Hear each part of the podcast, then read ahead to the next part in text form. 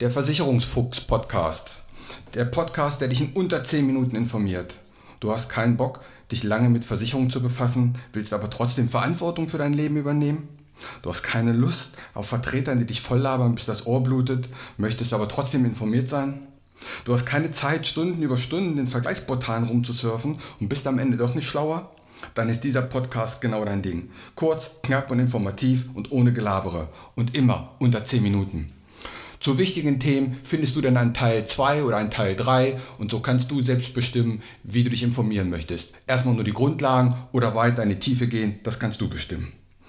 Ich bin Uwe Wobig, ich bin Versicherungsmakler und arbeite seit 30 Jahren in dieser Branche. Nutze meine Erfahrung, um dich zu informieren.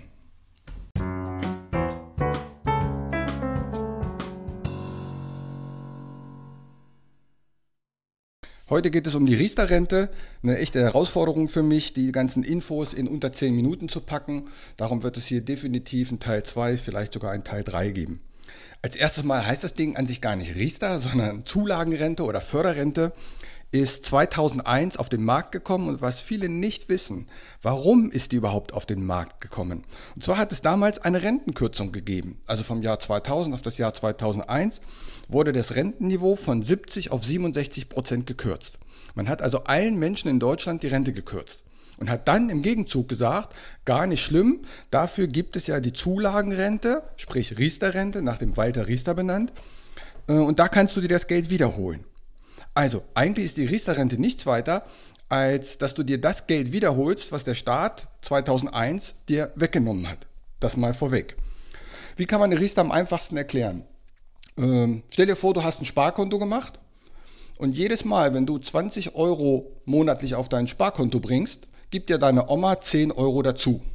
So ähnlich kann man die Riester sehen, nur gibt nicht die Oma was dazu, sondern der Staat. Und wenn der Staat was dazu gibt, dann gibt es immer auch ein paar Regeln. Die versuche ich mal aufzulisten. Als erstes, man kann nicht beliebig viel sparen.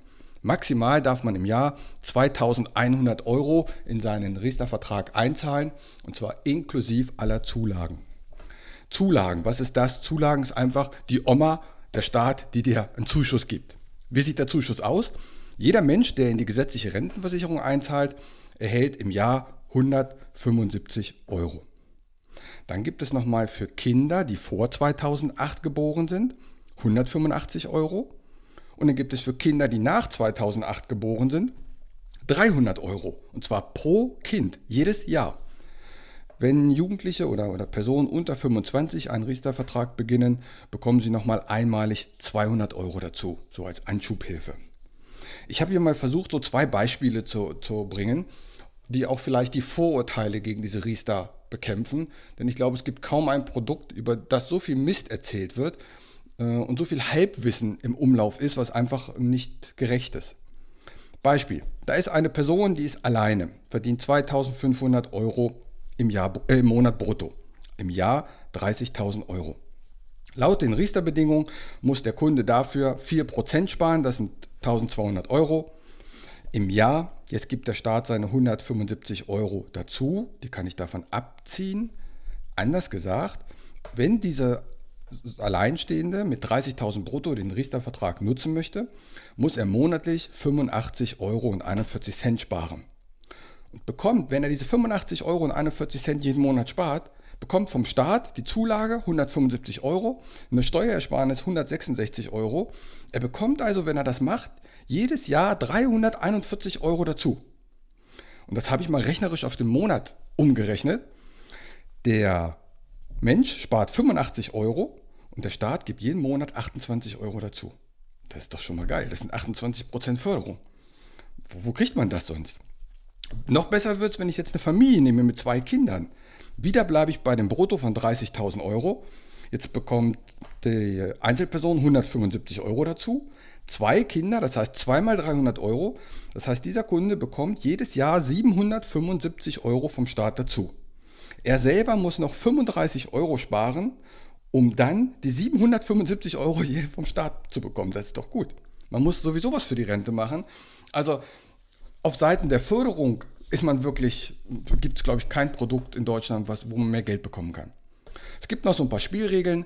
Die Riester muss eine lebenslange Rente garantieren. Du bekommst also dann später eine Zusatzrente zu deiner gesetzlichen, solange du lebst.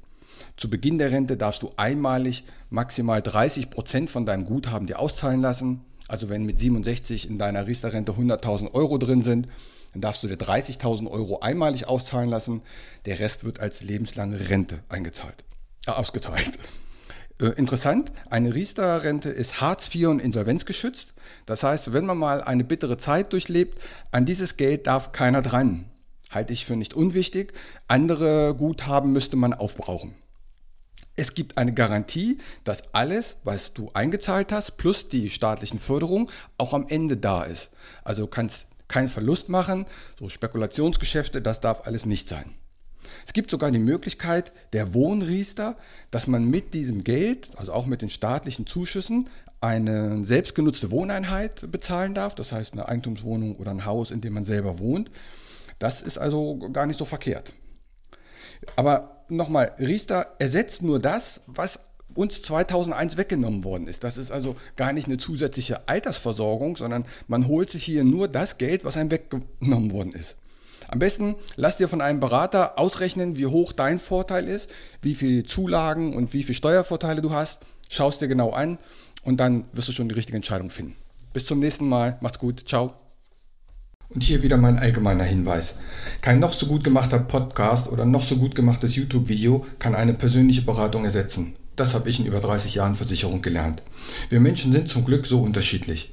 Was der eine mag, mag der nächste gar nicht. Was für den anderen wichtig ist, ist für den nächsten komplett unwichtig. Wenn du weitere Informationen möchtest, geh gerne auf meine Homepage. Die findest du unter wobig.maklerkontakt.de. Dort erhältst du weitere Informationen. Du kannst auch gerne eine persönliche kostenlose Online-Beratung anfragen oder selbst vergleichen oder abschließen. Die Links zu dieser Homepage packe ich in die Shownotes rein. Auch auf Facebook kannst du mir folgen. Auch den Link packe ich in die Show Notes. Bitte bewerte und empfehle diesen Podcast und hör dir gerne die weiteren Folgen an.